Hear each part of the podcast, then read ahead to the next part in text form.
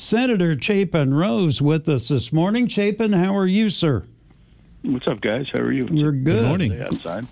Glad to have you with us this morning. What's going on? Yeah. Well, just uh, kind of the summer dry spell, right before all the campaigns kick into high gear here. Yeah, Another- that's another for sure. months. Uh, yeah. So, uh, yeah, I mean, it's just uh, kids getting ready to go to school. Got one going to college, uh, et cetera. It's a wild time, but it's a beautiful Yeah. day outside. So, Yes, sir. not What's- much going on. Yeah, go ahead. What's going on over at Mahomet lately with the gas company and that whole situation? Yeah, well, um, the attorney general settled the uh, lawsuit, um, which everybody made out except the homeowners who still can't drink their water. Okay. So um, he entered an agreed order with People's Gas that uh, you know even the U of I got money out of the deal, and uh, but what didn't get done is um, you know the some of the families up there still can't actually drink their water, and the one thing that we've been saying for five years, the quickest, easiest way to get any relief, um, you know, to solve this was to extend water lines north from the Sangamon Valley Public Water District all the way up to to um, you know it's only well it's not only it's a couple miles up there, but you know take clean water lines up and hook people up and have fresh potable water you can drink and you know bathe in etc. And instead you know people are going to be entitled to bottled water service, um, you know, once a week to come out and bring you water to your house. um, they're going to get, um, you know, water uh, purifiers and filtration systems, which, you know, work for some people. Um, although, um, you know, it's again, it's not the same thing as just being able to turn on the tap, right? Yeah. Um, so, uh, you know, to me, the first goal here should have been to help the people who are impacted. Yeah. And five years later, um, you know, Attorney General Raoul settles the suit without, um, you know, with without getting these people clean water, and I just think that's terrible. Um, by another, and, by the way, this isn't the taxpayers to pay for, but people's gas should pay for these water lines. But I had um, three years ago thrown money into the state budget to to bring water lines up at least start that process. It would have paid for phase one of the process three years ago to get water lines up there. And Governor Pritzker hasn't authorized the spending. Um, you know, three years later, he still hasn't authorized the spending. So, um, you know, all around, um, I, I don't know who, um, you know, at some level, I just feel bad for these folks. You know, it's not Yeah. their fault; they didn't cause it. You guys are good downstate guys that know that. Um, you know, that know that if you break it, you fix it, right? And People's Gas broke it, and People's Gas isn't fixing it. And you know, instead of helping people, Attorney General Raoul, um, you know, uh, helps government by fining People's Gas and, and sending that money to government. Uh, you know, and then. Uh, and by the way, I do appreciate the efforts of the U of I, of the Prairie Research Institute, the U of I. They did a great job, and, and I'm not complaining that they're getting reimbursed for their efforts because they put a lot of time and energy into this, and that's wonderful. But you know, at the end of the day, it's these people that are impacted, and how many families are failed. It failed. how many families are we looking at up there that are affected by this? Well, you know, that's a good question. And one of the problems in saying that is that this is a, a, a bubble of gas in water below ground floating around, mm-hmm. right? So just because you have a problem today doesn't mean you won't, you know, you, you'll have a problem tomorrow. And just because you don't have a problem today doesn't mean you won't have a problem tomorrow. Mm-hmm. So you could say, you know, 20 odd. But the, here's the problem it's not so much the numerical quantity of families.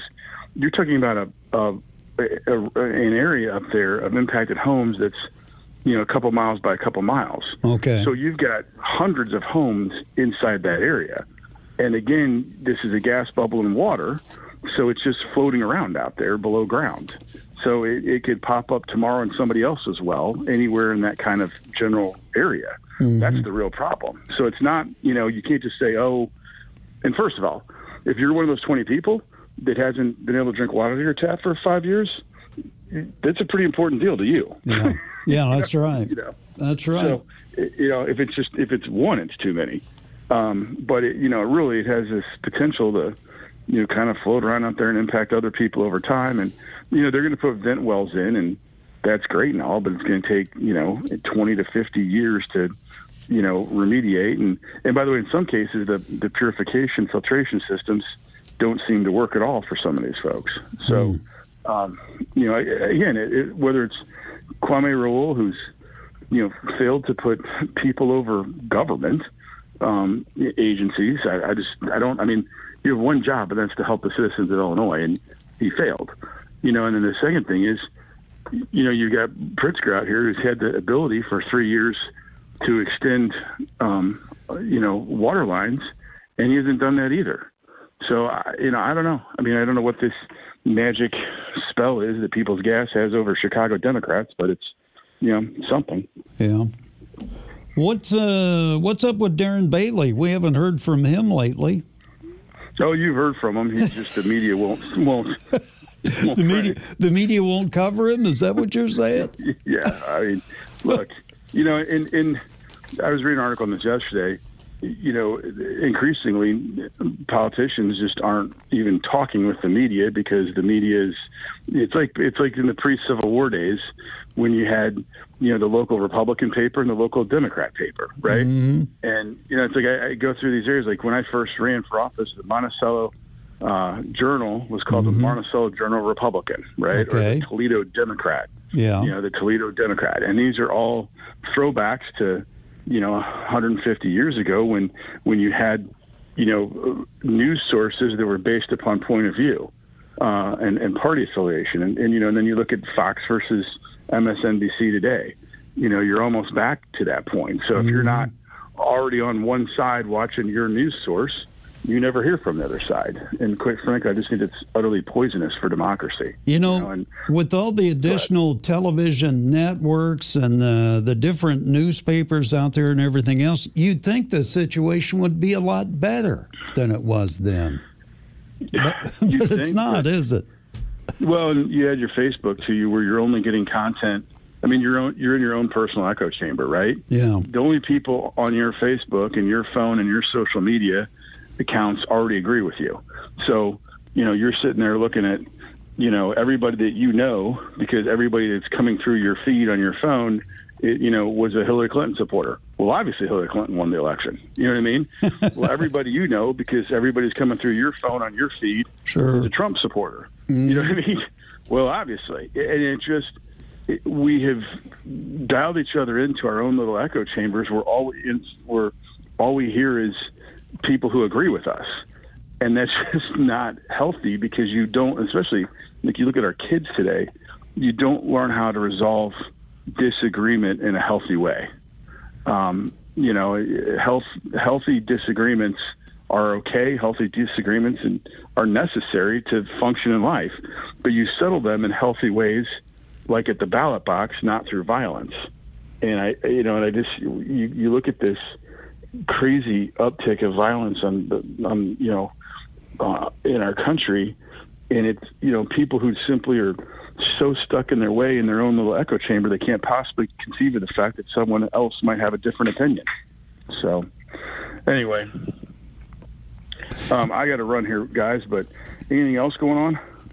Well, I was just going to ask you real quick, Chapin, about uh, Governor Pritzker. Is he has he got his eyes on the presidency? You think is that where he's going? Oh, no doubt. Yeah, I mean he's well, dude. The guy was in Florida fundraising, you know, and got COVID. You know, he's been out to, you know, all the he's hitting all the presidential primary states. That that that's all this experiment is called Illinois governor has ever been for him, mm-hmm. a stepping stone, and that's the problem. I mean, little things like getting water to people in Mahomet don't matter when you're worried more about what's going on in New Hampshire than you are about what's going on in, you know, Champaign County mm-hmm. water supply. So, but the sooner he gets out of that, that out of his system, the better for all of us. So. all right. Thank you, hey Chapin. Guys, we appreciate it. Go. Okay, be good. We got more coming up on DWS.